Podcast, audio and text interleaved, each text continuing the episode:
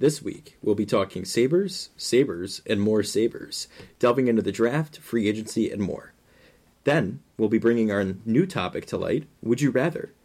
And finally, we'll do the rundown with some hot takes, trivia, and more. Mm. This is the Buffalonian Podcast. All right, let's go.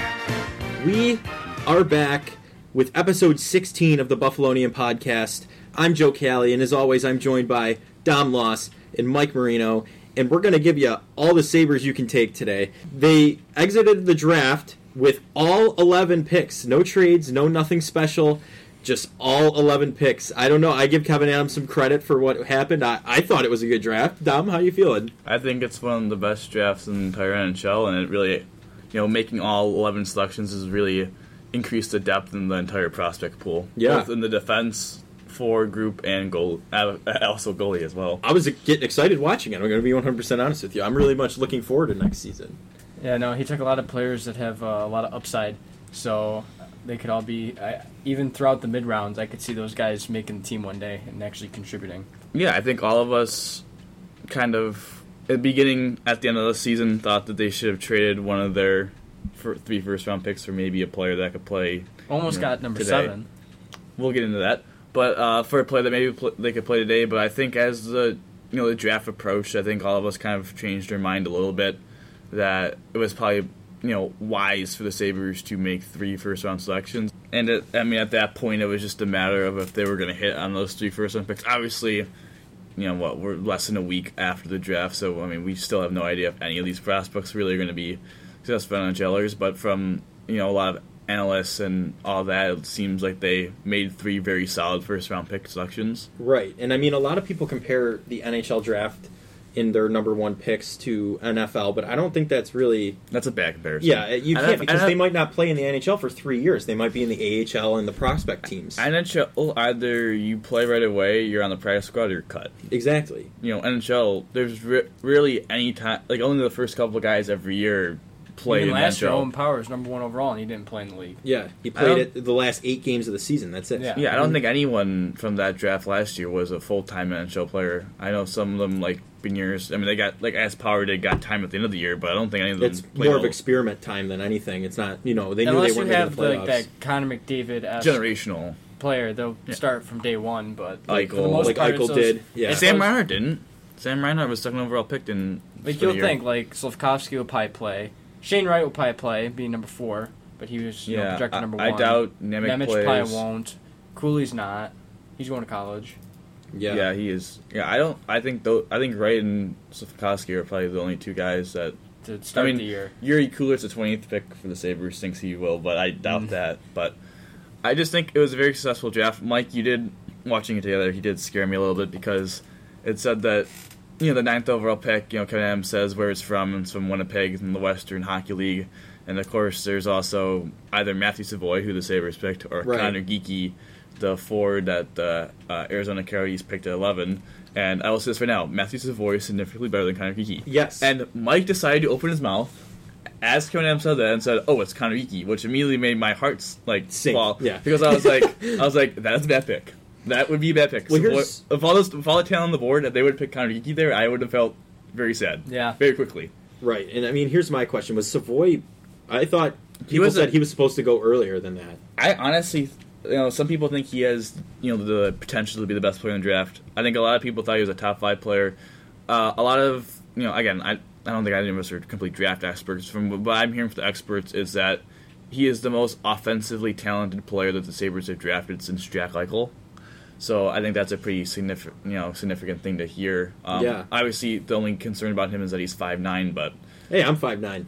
You know, let him play. Let him play. The Sabres, the last time they were good, had Chris Drury and Danny Briere, who were 5'10", 5'9", as their two centers down the middle. So It's I a repeat. I think size is slightly overrated. Um, so yeah, I think he, I think he's one of those guys that people expected to possibly be a top five pick. Um, obviously, Uric, the right shot demon for Columbus, is just kind of a need pick, but he was a good player. I mean, Kotagochi, I think it was a bad pick by the Flyers. Mm-hmm. Uh, who did the Blackhawks pick at seven? I can't. Korchinski. That was a bad pick. I Think I thought for a second that the Sabers might p- have picked him because he's a toolsy kind of guy, but he's Yeah. also a left shot. D. That would have been a bad pick. Um, and then eight was uh, Kasper. He was Yeah, all that's right, but um, no, I think That, Savoie was the best player. Pick. Savoie was the best player on the board, Yeah. and they've made the right pick. One thing I want to say about the draft, just not Sabres related, I, I mean, the funniest thing to me is the second Elias Pettersson being drafted by the same exact team, trying for the repeat of the, you know, five years ago Rookie of the Year. I thought that was very funny. I, I, I laughed when gonna, I saw it. They're going to be a little bit different players. Yeah, yeah, but I mean, it's just it. The, the similar, you know, what I mean, where they're from, their height, everything. I just thought that was very funny to come I, out of it. I had to say my one gripe about the draft is everyone. I think it's cool that like every team walks up there and makes their pick, but I don't need everyone you know Taking a picture after and stuff. like talking for you know Kevyn Adams went right to the point and drafted Steve Yzerman, GM for the Red Wings, went right to the point and drafted your player. Like I, I mean, you could say thank you for hosting. Here's our player. Like I don't need oh a spiel. thank you for a watch party out in you know two thousand miles away or whatever. It's like Yeah. no no one no one cares. Like No. we're here to like listen. We're like, here to watch It takes the too long, man. Yeah. I'm sorry. Like Draft is a draft. It's not a tailgate. It's nothing. Just Yeah. just draft your player. Get out of there. so, the other two players that the Sabers drafted um, in day one of the draft, 16th overall and 20th overall, was Noah Östlund, who was a center out of Sweden, and then Yuri Kulich, who is a center out of the Czech. Uh, I just want to say, like, you know how we were talking about a few pods ago, like what the Sabres want to do down the middle? yeah. Obviously, maybe in Obviously, the I they're thought not took that to heart. Yeah. They're Yeah. not convinced, maybe. At what Kevin the Adams must be a gonna listener. I think that was a, that's a very interesting point that you just made because I think it's really a, a red flag for anyone that's ho- ho- having any Casey Mittelstadt stock, in my opinion. Yeah. I think he's like I think this is a huge like Well, boomer bust. I don't think all three Yeah. of them are going to end up playing center. I think Savoie's going to become a winger just because of his size. Kulich can play all three positions. I think Kulich will be a center, and I honestly I think Naslin will Naslin Östlund will be a center as well, just Right. because he's been he doesn't put up goals, but it seems like he really is a pass first kind of guy, and really likes to set up plays. And I think the best way to do that would be from the center. And yeah, yeah. Honestly, I saw Östlund get drafted, and I, he was like the James Cook of this draft. I'm going to be honest with you. you didn't know if he was good or not. No, he didn't look too thrilled to be drafted by the Sabres. I- I you know what I mean? I like, he- it was, I, was think- like, oh, think- we got another I guy. think he just had that face, but he's an interesting pick. I think a lot of people had him as low 20, so maybe a slight slight reach. Mm-hmm. Um, but it's not a bad pick. I mean, I you said pass first guy. He's you know a pretty solid defensive forward. Uh, again, as the experts say, so I think that's another great pick. And then Kulich, you know, may have been a top 20 guy. A lot of people. So Savoie and Östlund are like the high high ceiling guys. right. Kulich, you know, Yuri Kulich still has a high high ceiling, Mhm. but he has like a really high floor where people think he will he will like he's big, like he's six foot, plays a big game. People Yeah. think he'll pan out to and he has a great shot. People think he'll at least pan out to at least be a third liner. And another, and possibly be a, like a second liner, but uh, he'll at least he has a high floor. So I think Kulich Good makes the NHL before Östlund. I would agree Really? with that because Östlund's at least two years out. I think Östlund's kind of like a Rosen, where they're going to need a few years to develop. Mm-hmm. Oh, okay, you think Kulich is ready to just go out I think and play? Kulich. I don't think he's ready to I go think right he's now. Two years out. I don't think he's coming until like. oh, but he's 2024. you're saying he's before. But I think think Aus- Östlund. I think Austin's like two years out, and then plus Rochester time. yeah, Yeah. Right. Do you? What do you think about Savoie though? Do you think he'll get he's Rochester at least time? he's at least a year out. He'll pipe. He'll play juniors this year. Next year might start in Roch and then get called up. Yeah. Or compete. I don't in know if he could play in Rochester after. Is it? Did they change those rules or whatever? What- I thought there what I was. don't was know the what, I original? don't know I- what they were because I know I think. I thought it was you had to be. changed. I, um, that might be true. I thought you would at least be twenty, so I thought it was two years. oh, okay, Either way, I don't know either what the way. He'll rules be are. competing for a spot at least next camp. right. Yeah, I mean, honestly, looking at this, I mean, the list of draft picks, they, they look. I mean, they Kevyn Adams, I applaud him. That was No, probably no, what, I- the first draft he's done in person because of COVID. Funny enough, and he, I think he knocked it out of the park. I, I mean, I know Yeah. we're going into this later, but I, I'd give him an A as a grade. you Yeah, know? I think also so when you take you know back from the day one picks, obviously I think they made three excellent picks. They really at least you know hit on those picks. yeah, as it seems. Obviously, the first pick on you know day two, picking a goalie, forty first overall, probably not great value. Um, obviously, goalie this goalie draft was incredibly weak, and I mean uh, they got the top guy, but he's incredibly raw. Yeah. right. I know, And he's huge. Yeah, he's a big goaltender. Um, I think this shows that maybe we don't have complete confidence in Portillo signing, so Yeah. they just want to throw another goalie into the mix. Uh, you know, because this is probably saying Portillo might not uh, sign with us, and then we still have Devon Levi, who's in college. He went back. It's just to add another goalie to the prospect pool because right now we don't have our number one goaltender. Well, I mean, this guy's also an incredibly long-term pro- project. Yeah. So I think I think it has something to do with the Portillo insurance, but I also think it's they wanted to add another goalie into the prospect pool. That's like at least probably five years out. Um, so it's definitely an interesting pick. I mean, I would have loved at 41st they wouldn't have taken the goalie because I think there were some dudes that they could. Yeah, honestly, if if I could have made that pick, I'm surprised they didn't take uh, Seamus Casey. You know, he was a right shot defenseman. Yeah, that Couldn't just seemed, take him. seemed like a little missed opportunity. The only thing that makes me feel a little bit better is that one, he is you know the best rated goalie, so it's not like they drafted like the third best or the Yeah. fourth best goalie, and that Seattle also in the same round drafted a goalie, so maybe they thought Seattle was high on him. Um, but I think that's like the one pick where it's like that was a complete need pick Yeah, and probably not the best move in the entire book. no, Yeah. but they wanted to make sure they secured something. You know. Yeah, Like, well- uh, yeah. I think it feels like the first three picks were like best player available. We want high ceiling forwards.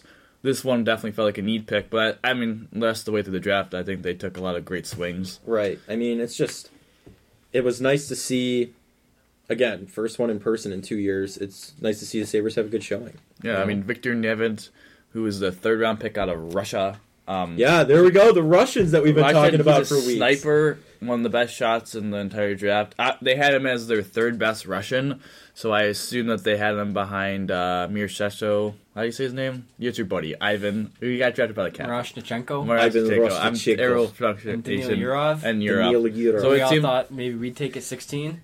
Yeah, so I mean, getting him at 74 seems like they had him pretty Yeah, high no, up on their he, board. He dominated the uh, MHL over there too. Man, this team is terrible. Yeah. Like, if you see his stats, like he carried. I think he had a really team. high shooting percentage and everything. Mm-hmm. So maybe you got to hope that if he develops and comes here, he'll take over for that whole Jeff Skinner will leave. Yeah, I mean, he definitely seems like a sniper, but it took a couple years. And then Mats Lindgren in the fourth round, left shot D man, so they finally drafted a defenseman. He seems like a steal at uh, you know 106. That was seems like a great pick because he- was regarded as a top 50 prospect by most people. So you know, a, a decent second round draft pick, and to get him you know in the fourth round seems also like again though the first three picks were awesome. You know, the second round pick seemed like a need pick for a goalie. The third and fourth round picks, I think, are incredibly like steal, steal, Yeah. steal, steal. No, I think Lindgren fits the mold of what kind of defenseman we're we're going with, like a Dahlin, like a power. Not he's not going to be as offensive to them, but he's more of like that two way type of player. Yeah, and then you know Komarov, another Russian, but he played in the Canadian Junior League. He got drafted in the fifth round. Seems like he's a physical, uh, right shot D man. And then they picked Jake Richards uh, from the USHL in the sixth round. Same thing, Gustav Karlsson, uh, Joel Rankovic, and then Linus uh, Shoden. I don't know how to say his last name. I apologize. Swede. All those are from the J20 uh, Swedish junior leagues. Um, so again, they t- obviously Swedish. they must like those that, that league because they took three players from it, and then Jake Richards. Some people were saying that he was also a good pick too. So it seems like they took swings in like the you know the last sixth and seventh round at, for interesting people, and then Yeah. they drafted well third to fifth round, drafted the need in the Well, second round. if you think about like NHL drafts, those late round picks, you know, more majority of the time they don't even ever come to No. North America. And that's the thing. Like it's again, people comparing it to football. You you can't. That's so different. Like these Not guys might sport they're never drafting. They have undrafted guys playing day one. Yeah, like it's and these, these guys might not even see the ice in an NHL game, like you said, Yeah. or even in this country. Yeah. they might be somewhere else, or So this just- continent. Yeah, yep, or North America in general. Yeah, Yeah.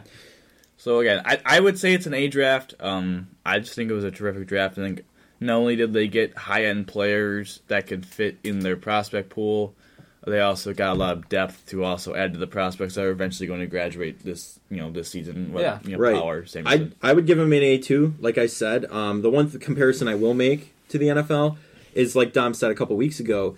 They didn't take that that win. The Bills didn't take that win in the or the that they made it to the the wild card game as a okay we're we're good we're playoff caliber. These guys getting the team together and having you know better camaraderie and everything didn't take that as okay this is our team. They they extended that to the point where these draft picks, the first three are exactly what we were talking about, like Mike said earlier, and it's it's cool to see because you know, like we said, these guys most likely will see the ice. These for you know they'll be you know They needed to get better. They depth, and, you they'll get get better, by drafting and developing your prospects. yeah You look at you look at drafts in the past for the Sabers, and there's guys. There's maybe one guy in the class that ever played for us. right All the other guys never even played in the league.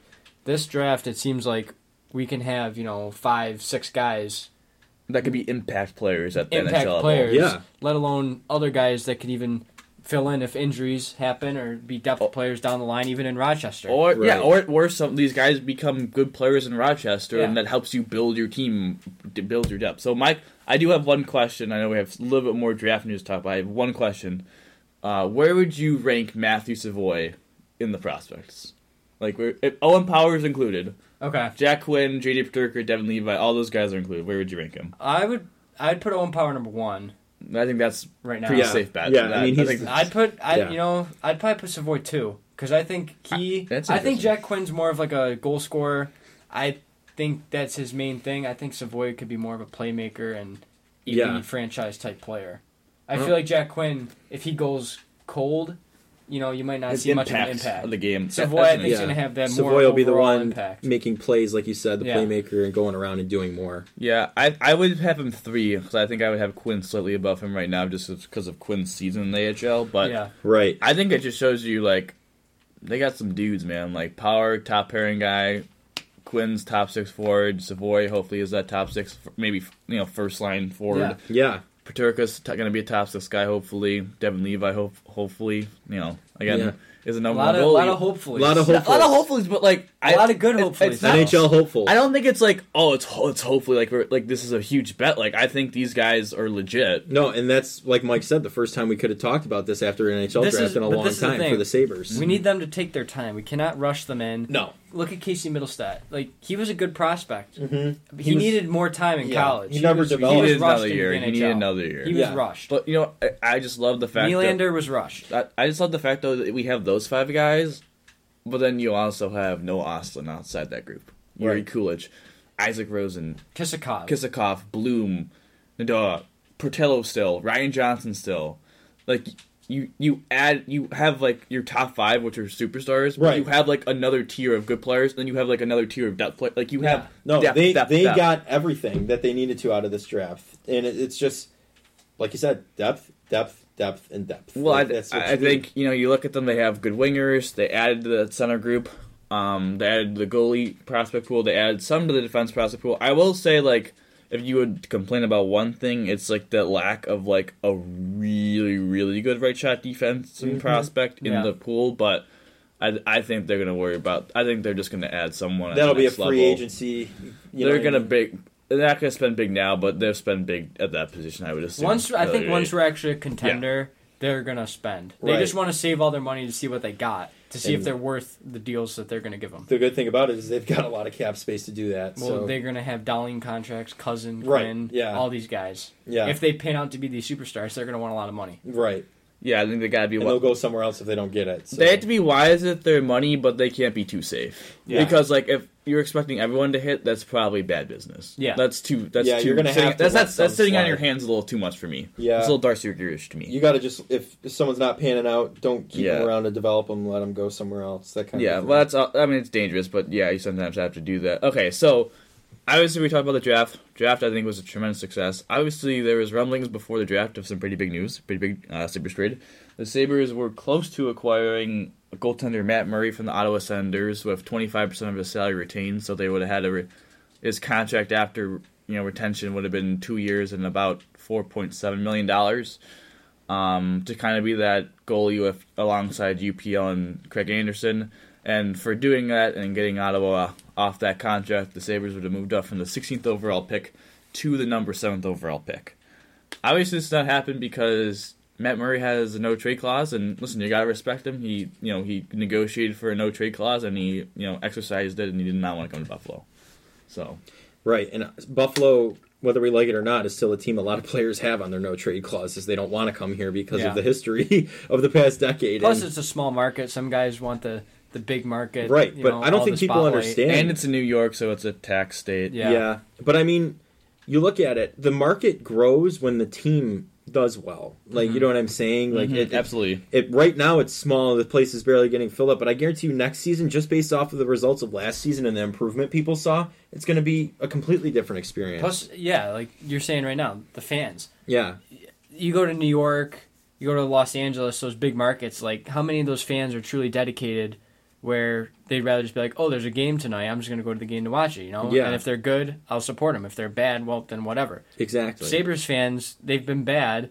They and they're still, still there support. to support. Yeah, like Rick Jeanneret's last game, they came out because he's Yeah. an icon in the city, Even when and we they support him. Yeah, and Jack Eichel's game, but even when we went to Sam Reinhart's return game for the first time, there was a decent amount of people in there. They didn't Yeah. make a deal out of it like they did for the other ones. Well, because Sam was more beloved with the people, but Right. again, this is I think it's unfortunate for the Sabers because it would have solved the goalie you know problem earlier than obviously they did today. But moving them from sixteen to seven would have been interesting because obviously they wouldn't have no Östlund in their prospect pool. Um, No, You know, it's interesting to think uh, like who were they so intrigued to trade up with. Right. Obviously, Adams, very patient general manager, as you said, made all eleven of his draft picks. Didn't trade up. He's only traded up once, and that was for JJ Peterka. And that- exactly. That, that, um, That's a very good trade up. That that, uh, that that worked out pretty well for yeah, them. yeah. So it, it's interesting to say like who would they have picked Matt Savoie at seven? I don't know. I think they were pretty big on Marco Kasper, so maybe they were trying to get ahead of the Red Wings who drafted him at eight. But you know, it all worked out. Uh, you know, maybe they would have packaged those picks up to get a top five pick.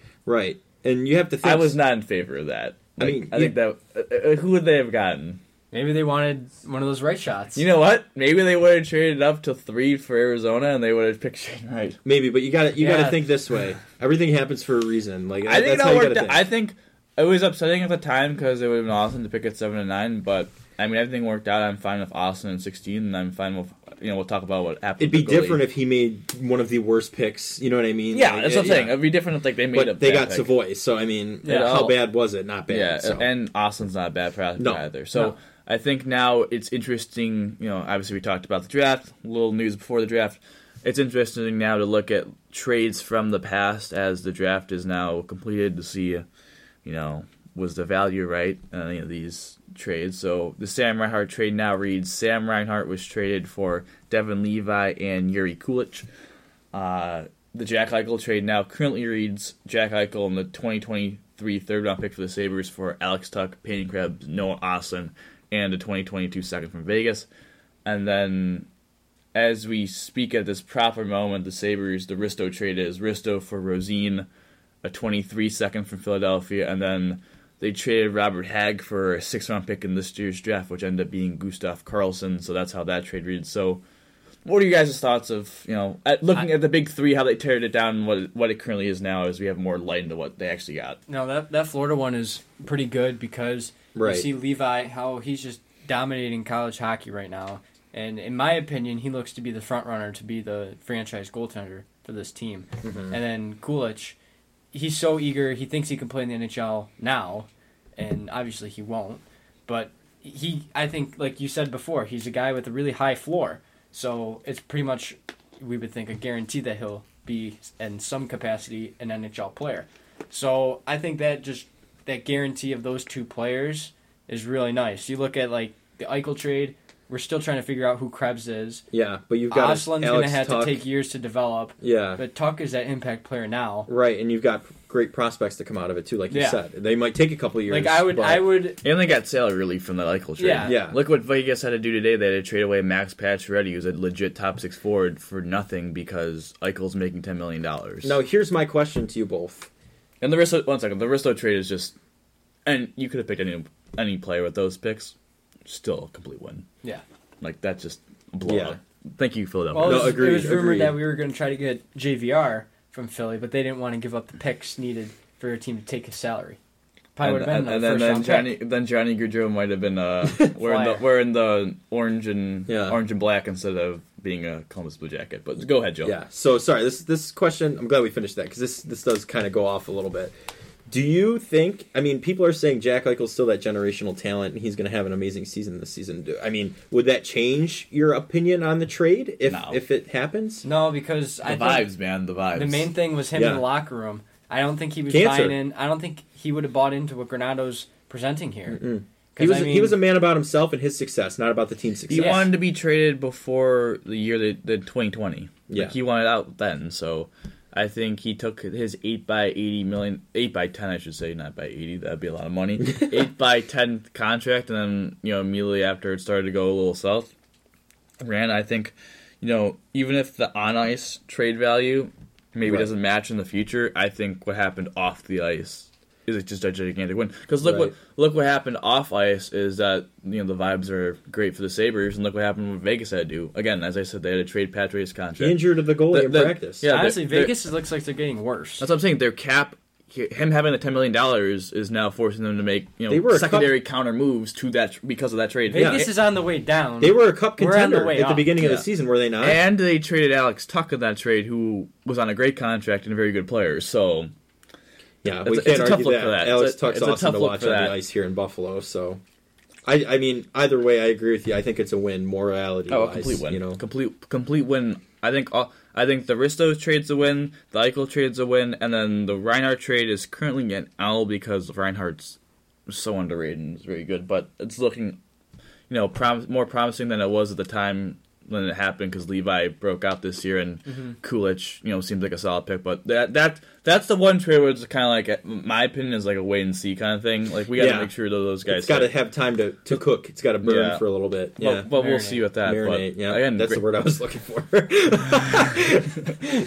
Slow burner. great great draft, great value, interesting news, and I think we're gonna break. Where this is the first segment of Sabers talk, and we're gonna, you know, take a quick detour and go back to, our, to you know to our second segment about you know the free agency, what happened on July thirteenth, which is today. Yeah. We'll be back with that right after this. Here at the Buffalonian Podcast, we are looking for sponsorships to take our podcast to the next level. If you are at all interested, feel free to DM us on Instagram, Facebook, or Twitter and let us know. Thank you for listening and enjoy the rest of the show. We are back with part two of our Sabres discussion. No Bills today, not much going on there. We're just going to kick it with the Sabres because quite an eventful week for them. Uh, we're going to bring it right back to Dom. What do you got for us? So obviously today, you know, being July thirteenth, you know, free agency starts. So of course the Sabers had some, you know, checklists, some things to do. Um, before we talk about what they did on July thirteenth, I quickly want to talk about, you know, the days prior. They made two signings. You know, re-signed, you know, their own in, you know, Jacob Bryson, who was a restricted free agent. They re-signed him to a two-year, uh, one point eight five million dollar contract. And my guy, Vinny Hinostroza. Yeah, your guy. They signed him. I believe it was yesterday. Yeah. Uh, one year, one point seven million dollar contract extension. He was he was going to be an free agent. yeah. I got a couple DMs about that one saying, I know you hate this guy, but he's back, you know? He's, So, he's back. Um, I think it's good depth. Uh, I think Kinestroza is you know was very successful again in his bottom six role. Um, and you know, I think he'll be the 13th forward. And you know, injuries are a thing in hockey. There's a lot of injuries, so right. It's good for the bottom six. He's def- me to say, it, but he's, good for the definitely good depth in the way that you know they hoped Anders Bjork would be, but he's not. So you know, Hinostroza, I don't mind. You know, the price doesn't matter to me at all either because I think it's a solid contract. So I mean, worst comes to worst, he's the 13th forward and getting healthy scratch. But Yeah. you know, there's also an opportunity for him to play in the bottom six when there's injuries or you know people struggling, like you know Quinn. What if he steps in and actually does a good job? Good you know for what I mean? him. So, I mean, like, I, I, I think I, I believe I made this point like two months ago when we were talking about Hinostroza, like during the grading. But I said like I think he might resign because you know he was on Arizona, Chicago, Florida. I don't know. I think this is his fourth team. Yeah. if I'm not mistaken. And at some point, you kind of just want for a guy that's been a journeyman. Like uh, you know, wants just- to settle down. wants, to, wants some stability, and I think Yeah. this is the. Pl- I mean, the vibes are you know the vibes. vibes are good. The team might be going to the, you know, the playoffs. I, I don't we think this was. yet, I don't think this was a role. You know, I don't think he's promised anything. I think Kevyn Adams kind of seems to me like the Craig Anderson thing of, you know, we're not going to promise you a starting role in our top twelve, but you're going to be on the roster, and Yeah. it's up to you now to compete with I think all other guys in camp for a starting role in our top 12. I think the main thing, you know, signing Histroza, signing Anderson, signing Subban, it's more about. Malcolm Subban's also the. I, I Yeah, feel the yeah. main thing is about familiarity with the team. Like they were in that locker room making these relationships and meshing well together, and they don't want to keep bringing in all these new guys on one year deals because like what's the benefit if by the end of the season, Use they're chemistry. yeah, they're gelling well. They get good relationships with these young guys, and then they're gone. Right. They want to keep keep these guys in the room because they're good in the room. Craig Anderson, he's he's never been like that He's elite 41 years franchise old, goaltender. He's not expected to do that with the Sabers at all. But he's here because of what he brings to the locker room. He brings what he brings his value off the Yes. ice. Yeah. So Off the- ice value sky so- high, so- on ice value debatable. yeah. Same thing of Malcolm Subban. Player morale. Sa- Same thing with Malcolm Subban. Not a great goaltender, but you know was gonna probably be the starter in Rochester, and is apparently a great singer. Uh, Not apparently. Yeah, is- I mean, is. he is. that should be national the, anthem, He should yeah. be the full time So anthem good singer. for them. And then Hinostroza, again, like I said with Anderson, I don't think he's promised a role, but I think he's going to go in and compete. And then, you know, I Jacob Bryson, one of the rare, you know, you talked about, you know, drafts being, you know, one player draft, rare, rare player outside the first three rounds. It's a fourth round draft pick, rare player to actually hit. You know, the Sabres actually hit and develop. Yeah. You know, he's a decent bottom pair guy. I don't, you know, his his underlying metrics actually were pretty good. Um, I think some of that could be a little bit overrated, especially if you look at the eye test. I mean, we went to a couple. I mean, we went to the games where they all lost, but I don't think he looked. Yeah, every single game we were I think I think you know he has a little bit of problems with the turnover, but again, he's a guy that is a left shot D that can play on your bottom pairing can play both you know the right and left side. As we talked about how the Sabres are kind of in a situation where they have a lot of left shot defensemen. Yeah. They might need someone to play the right who's a left shot, and I think he fits the bill. And you know, for two years, one point five million dollars, are we really going to complain? No. No, No. I think he's he's solid, and I think that that's also a solid resign. So Right. talk. I'm not, before we talk about you know who they signed outside the organization. We'll finish up with the RFA of Victor Olofsson uh, today. Yeah. talking about today's news. Um, signs a two-year deal worth four point seven five million dollars, and I think my overall thoughts on this entire situation is that they looked to look at his trade value in the market, probably didn't like it. And I think this is a great contract for the Sabres because I think it's an incredibly tradable contract. Yeah. For Because if you retain half of it, it's only yeah, in the and, twos. and it's for two reasons. One is they didn't walk him to UFA. They would have given him a three-year contract, he would have been able to then go to unrestricted free agency. If they trade him in this contract, the people that the the team that is getting him, it's an RFA. Yeah. they're not. So they have more, you know, a chance to retain him. The money for me is a little bit expensive at four point seven five, especially because I think all of us agree, you know, he's a one-way streaky shooter kind of guy that could go cold, but the way he played down the stretch, I think he, you know, possibly could earn that payday. And I, I think this contract is more about term. For them to get him at two years is that it just makes this contract an I- amazing contract. I think the Yeah. other thing is it's like a steal. yeah, they're they're not afraid to maybe overpay a little bit because they have so much cap space. They're trying to hit the floor. Right. They're not afraid to give these short term deals and maybe overpay a little bit. Right. Because like you Because said, down the- the line they'll still have all that cap space. Yeah. Well, it's, gonna- it seems to me that the Sabres are kind of on a two-year plan. Yeah. Yeah. And, but I think we'll get into this a little bit more when we talk about their unrestricted free agents that they signed. But you know, Bryson resigns for two years. Now you got Olofsson for two years. I think Mhm. they're pushing. You know, I don't want to say pushing the can down the road, but I think they're trying to figure out. You know, we've talked a lot about how they there's a lot of unanswered questions with a lot of these guys, right. and I think these next two years, the Sabres are seeing who's at the top of the East and understanding that in two years, you know, the Pittsburghs of the world, Boston, Washington, those in two years those teams are not going to be as good as they No, are No, they're going to be they'll be phasing old out. players out. Yeah. And you had to figure out at in two years who are your guys and who aren't your guys. It's a very simple thing. And then who do you need to move for certain piece? What pieces do you need for certain things? So I think again with Olofsson, I think they need for as young a team as I think they're going to put on the ice. They did need his scoring for now in the Yeah. short term. Mm-hmm. Maybe not in the long term. That's why it's only a two year deal, and it's probably I would assume, you know, I mean I assume he's going to get traded eventually, but they need his scoring for at this present moment, and they need his cap hit at the present moment. Yeah. So I think that's what's important. So that, that you know that's it for the you know the re-signing news of you know the contracts, and then let's talk about the two big signings of the day. I don't know if I would. I think you know quotation marks on the word big. Big. They're not you know black. They're not blockbuster deal. astronomically large. They're Yeah. good fits though. Yeah. Good fits. Uh, so you know, depth pieces. I, I think more than depth pieces. I think they're actually good, good really good players. So uh, let's first talk about Eric Comrie, who signed a two-year, one point eight million dollar per year uh, contract with the Sabres. Former Winnipeg Jets goalie. Also played for New Jersey and Detroit. Yeah, and I think when you sign someone in the other opposing fan base in the comments of like, the signing are like, no, how did we let this guy go? Um, that's a pretty good sign. Yeah, I know. when they're complaining about him being gone, you know you've done right. Well, he's a young goaltender. He's only 27. He has limited NHL games. I That's think he only has 28. But he's played in games since 2016. So, like, he's only played a handful of games each year. And he's kind of bounced around from team to team, been uh, claimed a few times. But overall, he had a pretty solid year. I think he was, what, 10 5 and 1, had like a 920 save percentage. Yeah, in like 20 games, and let's just put it this way: the Winnipeg Jets defense is not all that great. No. He had one of the higher expected goals for for a goalie, you know, in the in that amount of sample size. So he had an incredible season, and you know, this is an opportunity for him because he's been a backup, as you said, been claimed multiple times. This is his chance to possibly potentially be the number one goalie for the Sabres for a little bit. Uh, Yeah.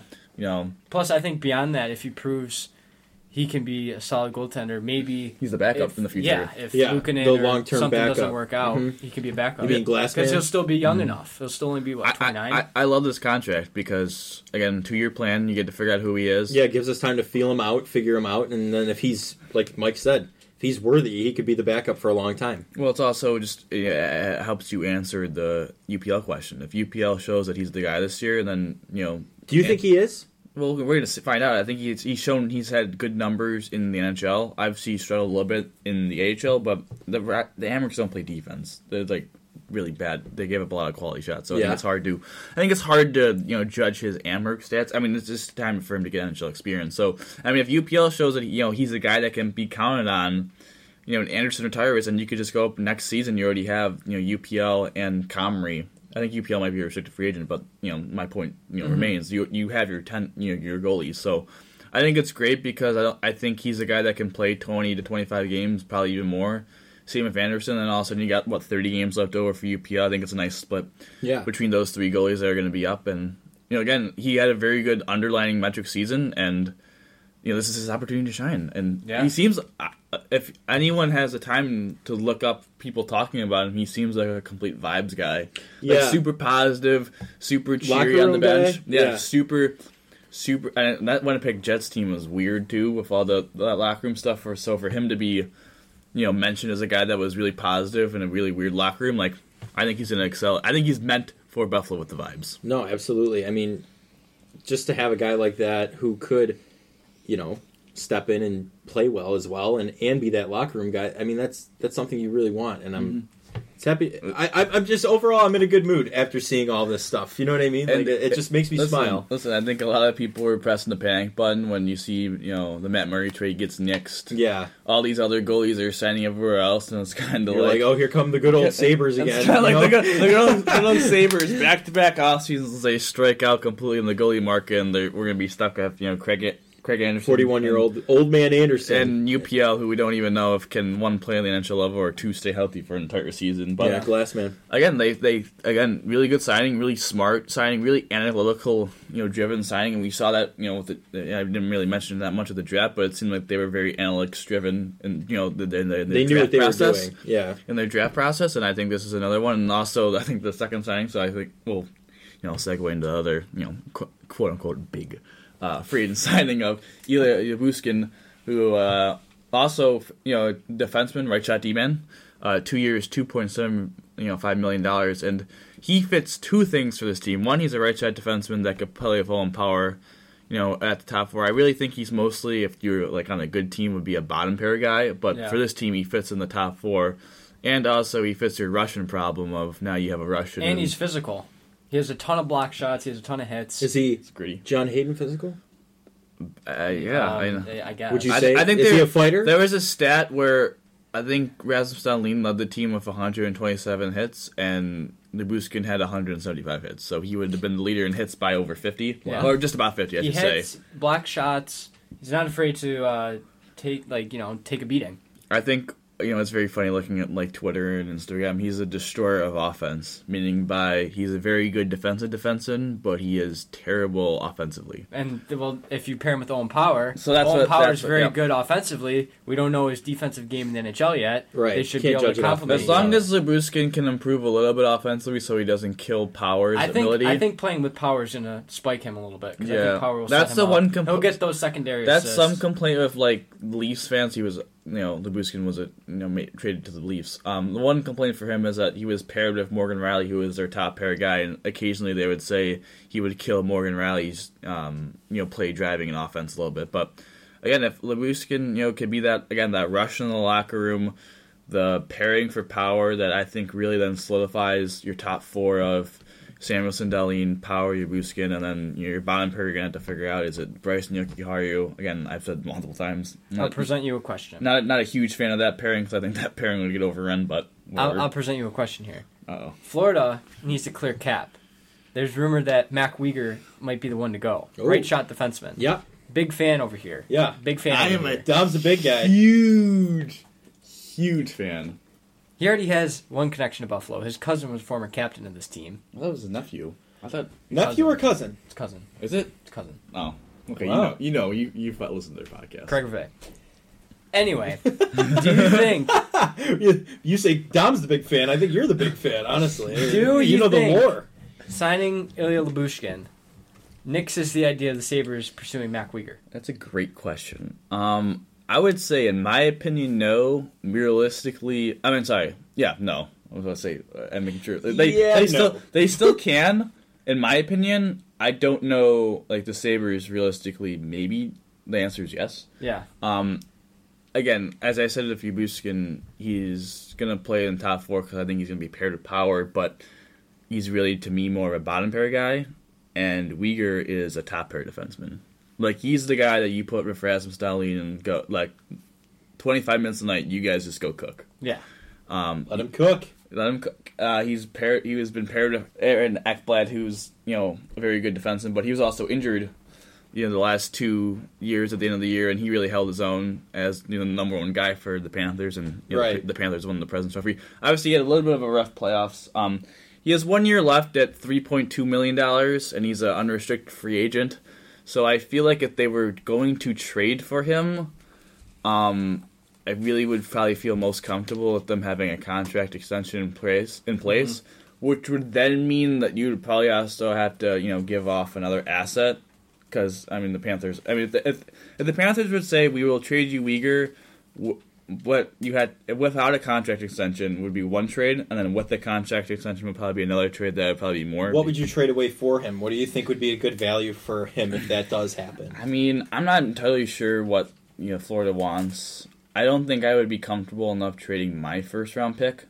I think you'd have to at least throw in probably Ryan Johnson. Yeah. But, but you see, the thing is, you have your you have two seconds. They have Um, three seconds. Three seconds. I was about to say to my. That's what was popping in my head. Flyers, Vegas, and their own. So I would assume one of them would be in the trade. Uh, I, Ryan Johnson probably would also be in the trade, and then you know maybe you trade one of your four decent forward prospects. Maybe not one of your higher ones, but I would say more of like a bubble guy, maybe like a Brett Murray type or I think they would want more. Line type. They, but also they want cap relief too. Um, you know, so I don't know if they would want Jokiharju back. Maybe as just, I mean, they wouldn't really clear cap, but they would clear cap in their future. And Jokiharju has RFA rights. I think he has two years left at two point five, so they they would only be saving seven hundred thousand in the present moment, but down the road they wouldn't have to give. get. They would save a lot. So maybe Yeah. maybe you centerpiece your your deal around Jokiharju in a second, and then you kind of go from there. Yeah. Um, and then Yeah, because the value down the road would the savings Yeah, would the be savings would be a well lot. worth it. Yeah. But then, you know, the Sabres, again, if I was the Sabres, I would say I would not accept a trade unless I get a contract Mm-hmm. extension, knowing a commitment from him. Because he's from Ottawa and people think he might go to Ottawa. Ottawa There's- seems like There's been rumors about that. to go right Yeah, there's been rumors about that. So I would say I wouldn't, I'm not giving away, you know, Jokiharju a second, another prospect, like, for a guy that's a r- rental per se. yeah. He is. we, we we can't afford rental players right now. No, he is like No. 28, I believe, 28 or 27. So he's a little bit older, but you know, give him a four-year, five-year extension. He's here till his mid 30s. That seems fine by me. I think he's going to be, you know, very good underlying metrics, yeah, very productive in the playoffs. Uh, a little struggle this year in the playoffs, but I think that's maybe why his value might be lo- a little lower. So maybe Yeah. you like him. maybe get him for a steal. But no, I would definitely still do the trade. Yeah. I mean, I would always do the trade. you but- can never. Not It didn't matter enough- what they did. no, yeah, can I'm always never open. Have not enough good players yeah, mm, Not enough good players. especially with experience. That's Yeah. what you and on a like, successful team. That- yeah, You need playoff experience on a successful team. That's that's that's what's going to help get them to the next level, in my opinion. Yeah, I've been I've been begging the Sabres to trade for Weegar for A while. multiple years. Yeah, no, I can, It's I it's that, for that. it's Yeah. that and Anthony Cirelli and then Well, Cirelli- yeah that's that that that That's that, off that pipe dream is completely off the table after He's he got signed uh, eight, eight years. years in He, Tampa. he has ten years because he has two years left at four point nine million dollars. Then his eight year contract extension that he just signed today kicks in. Wow. So he's there for the next decade. How was he able to sign with two years left? I don't know.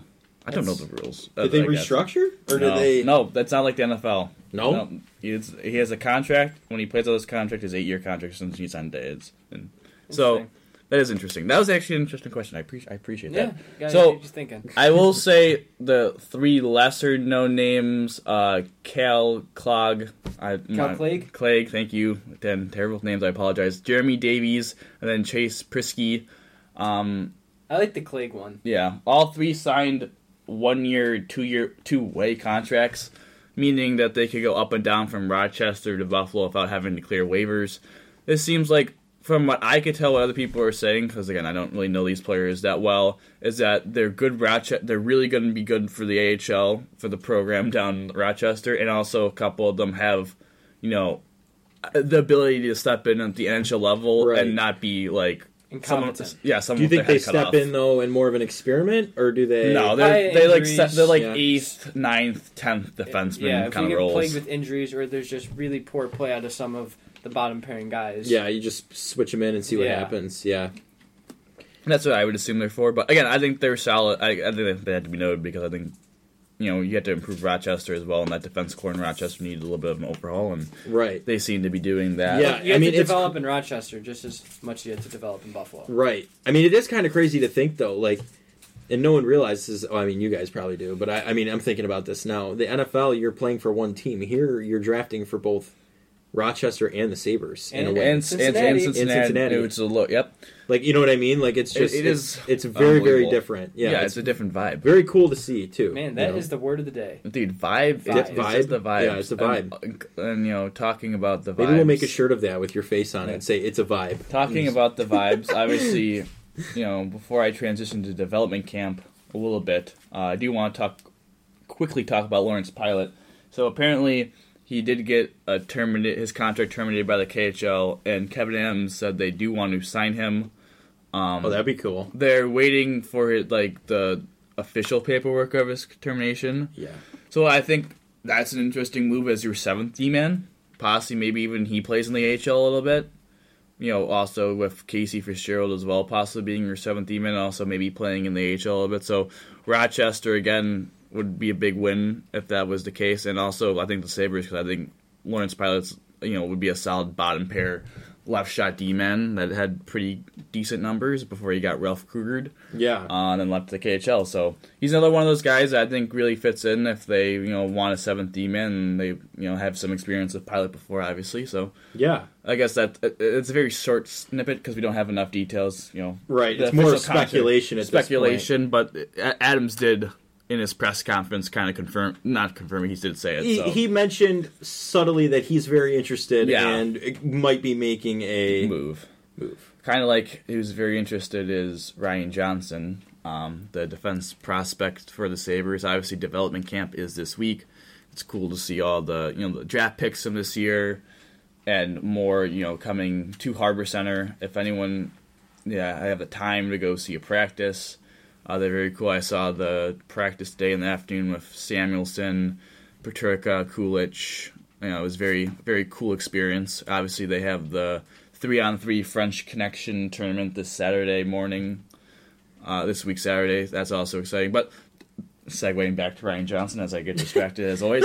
But uh, Ryan Johnson said that he's still weighing his options whether he's going to go back to college at Minnesota or you know sign with the Sabres, and he's going to spend this week to evaluate the coaches and you know So if he doesn't sign, we get that second round no. pick. So if he doesn't sign this year and Yeah. he goes back to school next year, if he doesn't sign, he is an unrestricted free agent. Yeah, so we lose that option. So No, that's what I'm saying. You- if he doesn't sign with us and he becomes UFA, we get a second pick. yeah, oh yeah, but it's not this year. It would be next year. It'd be twenty. So he has Yeah. at least that Okay. value, and I think a lot of people are speculating. So he said, at, he said right now he's leaning to go back to school, but and he's evaluating. and to me, it's just one of those vibes where, again, vibes big word. The other day, I think he's not going to sign with the Sabres. If I like had to, I would put probably ten dollars. So like, if I had to bet money, I would I would say Ryan Johnson will not sign, and Eric Portillo will. 'Cause I think Eric Portillo is a different case of he's very you know education driven and Yeah. wants to get his degree from Michigan mm-hmm. as a business a business degree from Michigan. So I think he's more Oh, focused on that. guy. Yeah, so I think he's more focused on that as well. You know, his off ice career. So I think that's a little bit of a different scenario than Ryan Johnson, who seems. I mean, this is he said it himself. First time in three years he's in Buffalo. So again, I think this is an, this is an important week for the Sabres to present yourself as you need to sign now.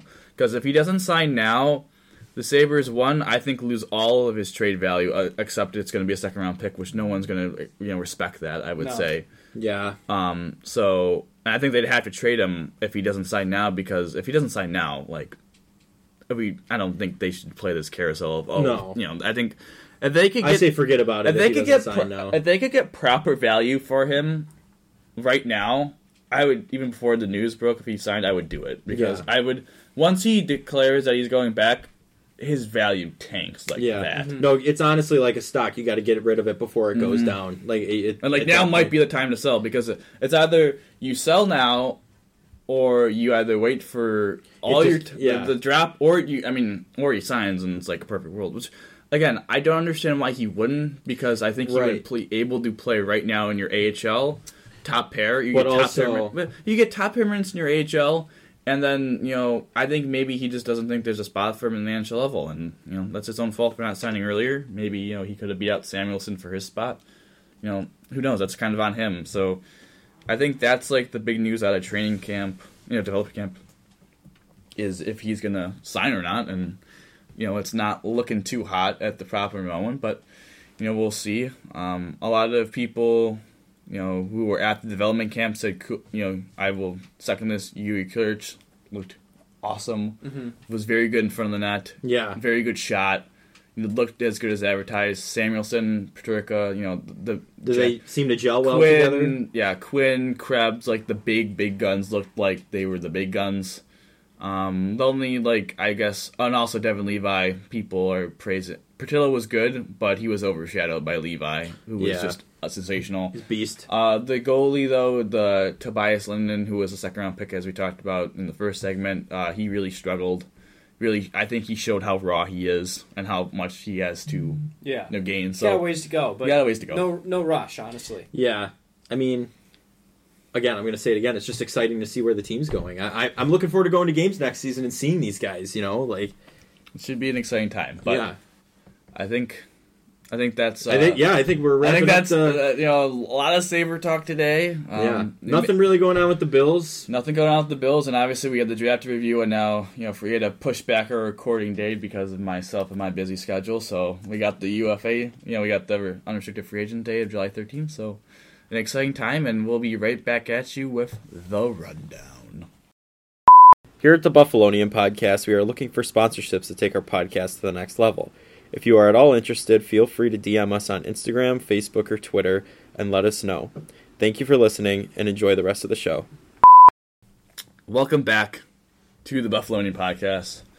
I will be your host, Don McLoss, on the rundown this week.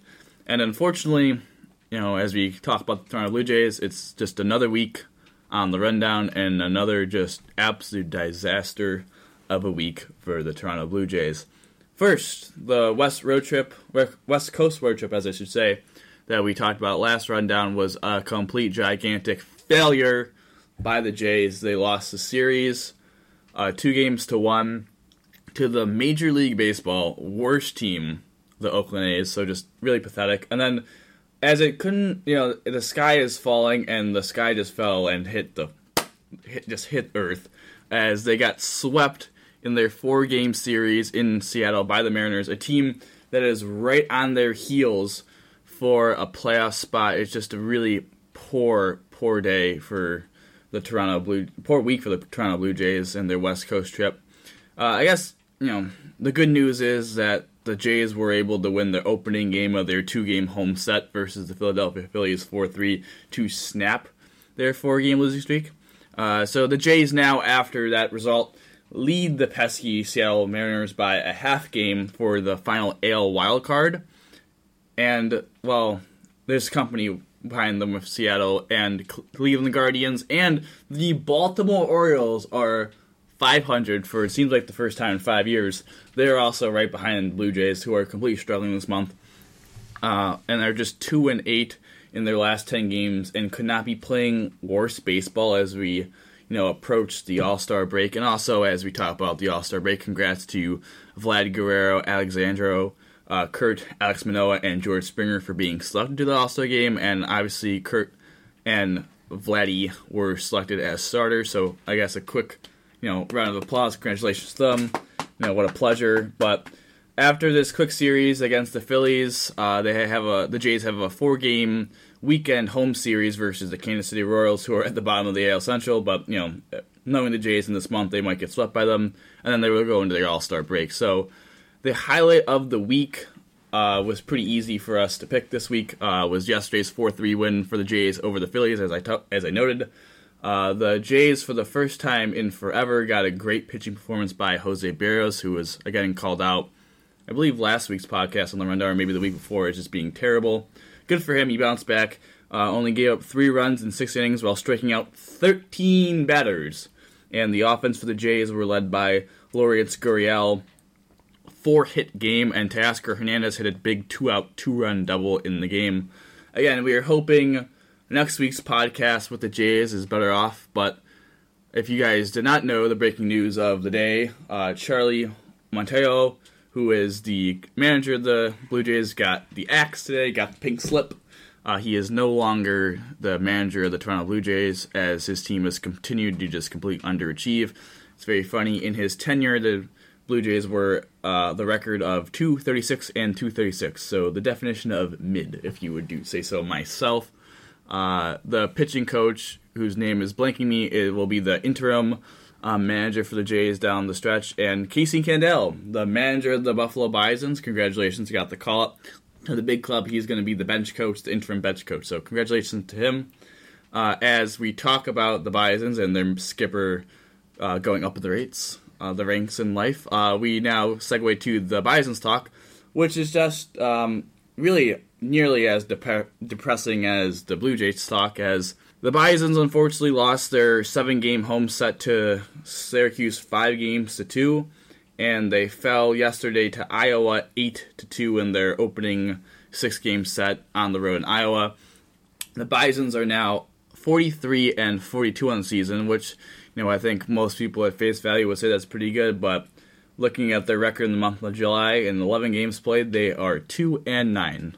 Uh, that is pretty brutal, and if you look at their last 14 games, they are 2 and 12. So just an absolute brutal stretch uh, for the Bisons, as you know they were once 11 games over 500, and now they are just uh, one somehow, miraculously, I don't know how, the Bisons are only three games back of Durham and Jacksonville for the division lead, despite all their struggles.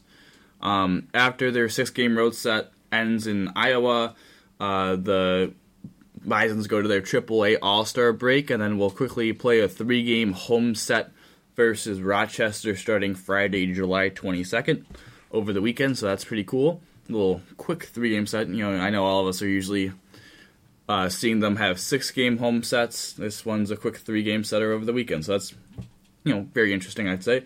And the highlight of the week for us again, pretty easy to pick. I mean, they won two games, and the game that we chose was their six one win uh, last Friday versus Syracuse. As you know, the offense for the herd were led by L.J. Talley, Talley and Chavez Young uh, homers, and the Bison's used five pitchers to shut down the Mets' offensive attack only giving up one run and striking out 10 batters. So, overall great pitching performance.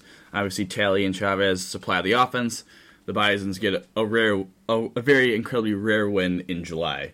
Uh, so again, you know, I, I, I say that we were thankful this week that there was at least a highlight of the week after last week when they didn't win a single game. We didn't. We all had lowlights. So again, for maybe the last month, we are all hoping here at the Buffalonian Podcast that next week's rundown is a lot more positive talk about for the Bisons and Blue Jays, and hopefully they break out of this July curse. Well, thanks for coming aboard, and we will be back with our new segment right after this. Here at the Buffalonian Podcast, we are looking for sponsorships to take our podcast to the next level. If you are at all interested, feel free to DM us on Instagram, Facebook, or Twitter and let us know. Thank you for listening and enjoy the rest of the show.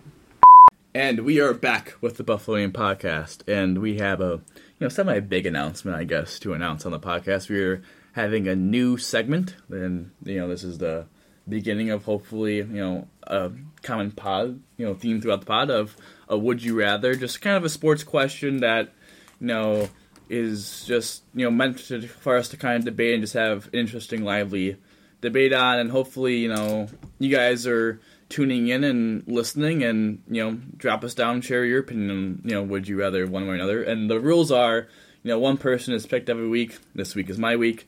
And I only know the question, and Joe and Mike are going in completely blind, so they have no prep, nothing. Yeah, yeah. I also don't No, have any I've got nothing. I also have no prep because I, you know, I wanted to be as fair as possible. So here is my would you rather. Wait, wait. Can I just ask one thing?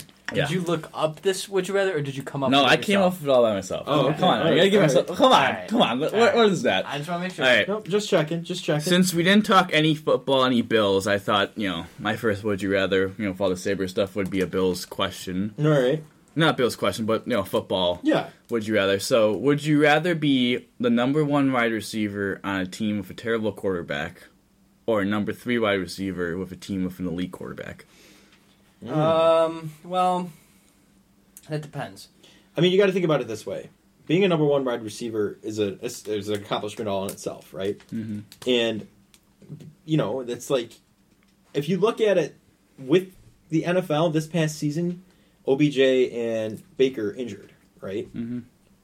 That's a number one quote unquote wide receiver um, with a lackluster quarterback due to injury. We knew, but many complaints Yes. where you have someone like, uh, granted, not number three, you have Gabe Davis on the Bills, right?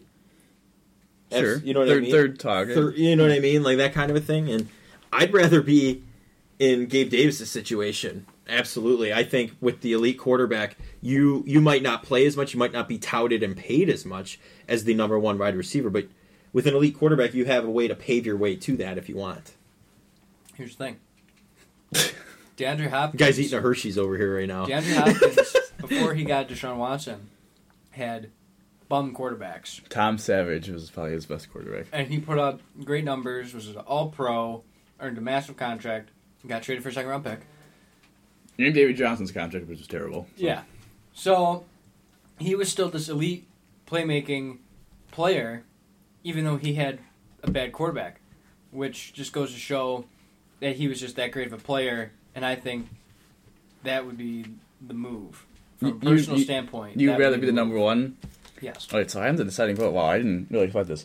So I think if I was mm, see being a number one receiver is really cool, but then if you have a bad quarterback play and your numbers drop, then everyone starts talking about how overrated you are. Mm-hmm. You know what I mean? With OBJ, everyone talked about over, how overrated OBJ That's was. why I made the relation. Cause That's it's a great relation. Yeah, mhm. But you know, I think it goes back to me. You know, you see a wide receiver like Christian Kirk, Mhm. who is a number three wide receiver really for Arizona, yeah.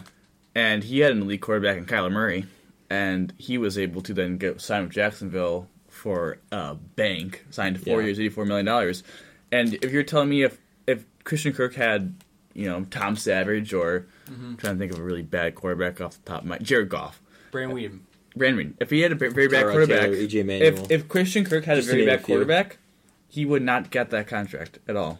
Carson Wentz. Yeah, Carson You- Wentz was going to be the 2017 MVP if he didn't blow out his knee. it's it's like it's like would you Yeah. rather be Terry McLaurin with Trevor Tra- Trevor Taylor, Trevor. Taylor Heinicke throwing you the ball, or would you rather be a guy like Gabe Davis? I think that's a pretty good Yeah, from where he with was Josh last. Allen. With Josh Allen, and I think the the answer is obviously Gabe Davis because Gabe Davis had one breakout game. Yeah, and look. And no one talks about how he had, you know, we talk about the Jets game that was terrible. performance, yeah, no, like, everyone yeah. talks about how Nope. dude, dude put up 204 tuds because no one's like first that- ever qu- uh, wide receiver to have four touchdowns in one single playoff. Just game. think, just think of it from this perspective. If you're the number one receiver, one, you're you're getting the most attention. Yeah. W- with or without a elite quarterback. Now Yeah. you have a bad quarterback. Like even when you get open, Yeah. the quarterback might miss you. Right. When you're the number three wide receiver, you could do a terrible route and Yeah. just be wide open because no one cares about you. Like Yeah. Gabe Davis, I don't say Gabe Davis Right. But where Diggs was constantly hounded because last season he didn't put up the yardage.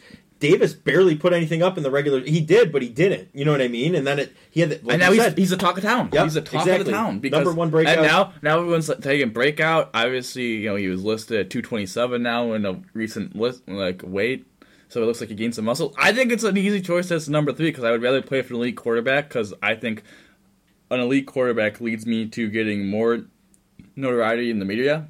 Mm-hmm. More positive, I should say. Right. If you're number because your highlights are highlights with an elite and- quarterback. And, it's like if you're OBJ, everyone talks. Everyone's as you said. Everyone talks about how overrated OBJ was, and OBJ was a number one receiver with a bad quarterback. Gabe Davis, everyone's talking about how great he is, and he's now getting, like, he's getting overrated, but like in a positive way. yeah, Like OBJ, OBJ was getting Josh underrated. Allen superstarred him Yeah. pretty much. Yeah, Yeah, now he's superstar. Now everyone talks about the four touchdown games, and he was, and no one else talks about how, you know, Like the you said, Chiefs, the Chiefs took out Diggs and Knox, and it was Gabe Davis your one-on-one coverage. Yeah. You have an elite quarterback too, so if you get open, he's going to give you the ball. yeah, right. Perfect ball placement, everything. I'd rather be like I said, number three with a w- number one quarterback. So. Mike, Mike, you'd rather be any any defending your number one take? Uh, I mean, I'm just gonna go back to like the DeAndre Hopkins thing, and I just think of like, look at Aaron Rodgers is an elite quarterback. Mhm.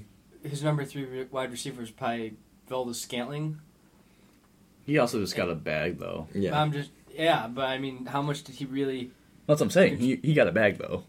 He got paid. He got paid Yeah, because of the true. quarterback. You know what I mean? Like, and you know, I think that's what it leads down to. I I, I agree. Like No. Sometimes you, if you do look at DeAndre Hopkins, Mike is absolutely. I think. I think Like, it's interesting, like the Hopkins and the OBJ comparison, because OBJ is the you know the part of the spectrum where he got overheated. But then again, but OBJ. uh, but Hopkins is the guy that got you know a ton of respect. Everyone started respecting him because everyone was like, "Oh my god, he's a terrible quarterback play, but he still puts up these numbers." Right. And I wouldn't put Stafford as an all star number one quarterback, but more competent. Sure. You know what I mean? And as soon as OBJ went to him, he was, well, granted, that's not the question, but he was the number one wide receiver with a top quarterback. You know, Well, number Maybe- two behind Cooper Kupp, but I- Well, exactly, I- yeah. well, he was he was Yeah. honestly kind of like the number th- you know two three, so it's kind of like You what can we're even say Steve Smith in Carolina. Yeah. yeah. They never Well, he had Did With Jay Darnold, Cam, yeah he didn't Cam have an Newton, elite quarterback. Yeah. he was already gone. Now they might Cam's with Baker. Mayfield. That'll be very interesting to see. They have So- two of the top three picks of 2018. I think it's just a very interesting would you rather, and you know, hopefully, you know, this sparks a good debate between your friends if you're listening, and hopefully you could uh, Yeah. give us down. You know, Mike and Joe, I guess I'll just ask for your feedback right now. How, what do you think? I'm glad we got a little bit of NFL talking today. I, I think it's something we got to have, and you know, I mean, it's A just little, bit, little sprinkle of a it. little sprinkle of it. You know, there's not a lot going on right now. That's the real issue, and we try to keep it Buffalo based. We're not going to talk, sit here and talk about Baker Mayfield for you know 25 minutes to an hour. It's a little you know. reminiscent of uh, the old days when uh, we had our discussions. Yeah, the debates. Yeah, know. you know, Debates. Back throw it back to that first one. I, I liked it. I mean, I think it's I think it's a way. constructive It's, it's a constructive I- conversation. I, agree. It's Yeah. a way to get debates in, but it's quicker. It's easier. And Yeah, it's not It's not. out- It's not. Everyone has to like have two pages of research to make sure they say everything. It's just like whatever, whatever pops in your head goes goes. Yeah, no, exactly, and you know, we'll have more coming every week, and it'll be very interesting to see. I don't know who's taking it next week. We're going to find out. It's going to be a surprise for you guys too. So, with that section completed, we're moving on to the final one, trivia. Right after this. It is trivia time. Wrap up the show. Great way to wrap up the show. I'm, I'm, I'm hearing feedback that some of these questions are stumping some people. Yeah, no, people love the trivia. It's Stump and Dom and I. Last week was especially Rough tough. moment. Yeah, rough moment for both. Yeah, No, so that, that's good. We gotta get you thinking. So it wouldn't, be good if you knew all the answers. right, exactly. Yeah. As I go into my first question, which I think you'll know the answer. so All right, let's see. Let's put that to the test. yeah, Yeah. you know, we're talking about um, all these contracts and stuff. big assumption. Sabres are Sabres are giving out here. Um, who who was it that got the biggest contract for the Sabres? Jack, I- are you talking about like Yeah, like, Jack, yeah, just in Eichel. general. Jack Eichel? Yeah, nice easy one. I, Eight I- by- That was a I- softball. I think what's best about that is I mentioned it. Yeah. Yeah, earlier. Yeah. Eight by Yeah. eighty, eight Eighty by million eighty, over eight by eight 80. years. No, it was that. That's easy. Yeah. We'll, we'll talk more money. We'll do it. Softball. Yeah, I've heard that mentioned many times and why people were like, get rid of them. You know what I mean? Like, that kind of thing. So we'll go into question two. Um, more money. So you know, it, it cost Terry Pegula a certain amount of money to buy the Sabres. Oh man. How much did he uh, spend to buy the Sabres? Million or billion? No, it's definitely not billion because it cost him like 1.4 or 1.7. The Bills were billion. 1.4. Okay, wait, yeah, it was 1.4. I'm gonna say uh, 250 million, 250 million. Yeah, I think I'm really low. I think you're really high. Really? Hang on, hang on, hang on, hang on, hang on. Three, two, One point. one. Well, yeah, I would say right around. Or, 189 million. All right, I wasn't that far off. No, you're pretty close. All right. 250. NHL teams aren't valued like NFL teams unless you're like the Rangers. And the That's Maple true. Leafs. That, that was a little. That was a little the high. Sabres is a small market. Yeah. You know, it, it, it's going to be. Yeah. So we'll wrap it up with another another easy question, another another softball. Uh, a little bit of Buffalo topic. What what's the nickname of our city? The- isn't it the Yeah, Queen the city, of good neighbors. That's the Queen. City of Good It is also called the Queen City, isn't it? Uh, Maybe. is. I don't know. It's the Well, the city nick- of good neighbors, though. Nickname is City of Good Neighbors. Yeah. yeah. I thought that was Blue Philly. collar city of good neighbors, Oh, baby. that's that's the on. that's the Philly's the brotherly love or something. City of Brotherly Love. That's what it is. Yeah. Yep. Look at that. We're good neighbors. One Go one and Bills. oh. He's gonna fact check it. yeah. Oh, we're getting a fact check here, ladies and gentlemen. No. I'm just making sure what I said is. Eh, We is are also the. Queen City. Yes. Yes. Okay, okay. But the nickname is. Yeah, the nickname. Okay, I'm just making sure I didn't say something completely No, stupid and no, embarrassing no, no, myself. no, no. We're the Yeah, Queen we were City. the Buffalonian podcast, and I feel like I might have had I might have had like But put my, had to res- step my down after yeah, that? Yeah. resignation papers at that one. Oh, No. all right. Well, thank you, Mike, for a wonderful trivia session. a little bit Um, easier this week. Yes, yes. Maybe I. I mean, we'll see. We'll we'll, we'll get some feedback, but that's going to do it for this episode of the Buffalonian podcast. We thank you all for listening, and I just want to say a couple things before we sign off. Monday, Monday evening, we will be recording with the Breaking Tables podcast for the first time. We'll be joining forces, hopefully for a great show. Very much looking forward to it. And the combine date is also being decided currently. It is uh, up in the air, seeing pending my uh, my good health after suffering a possible Achilles injury. So we'll be letting all of the viewers know and training, training too hard to beat Matt Haack is yeah, a fun off. punting too hard, you know. So, but without further ado, that's going to end it for the Buffalonian podcast. I'm Joe Kelly, along with Dom Loss and Mike Marino. Thanks for listening. And Dom, how do you always end these? Go Bills, baby. Go Bills.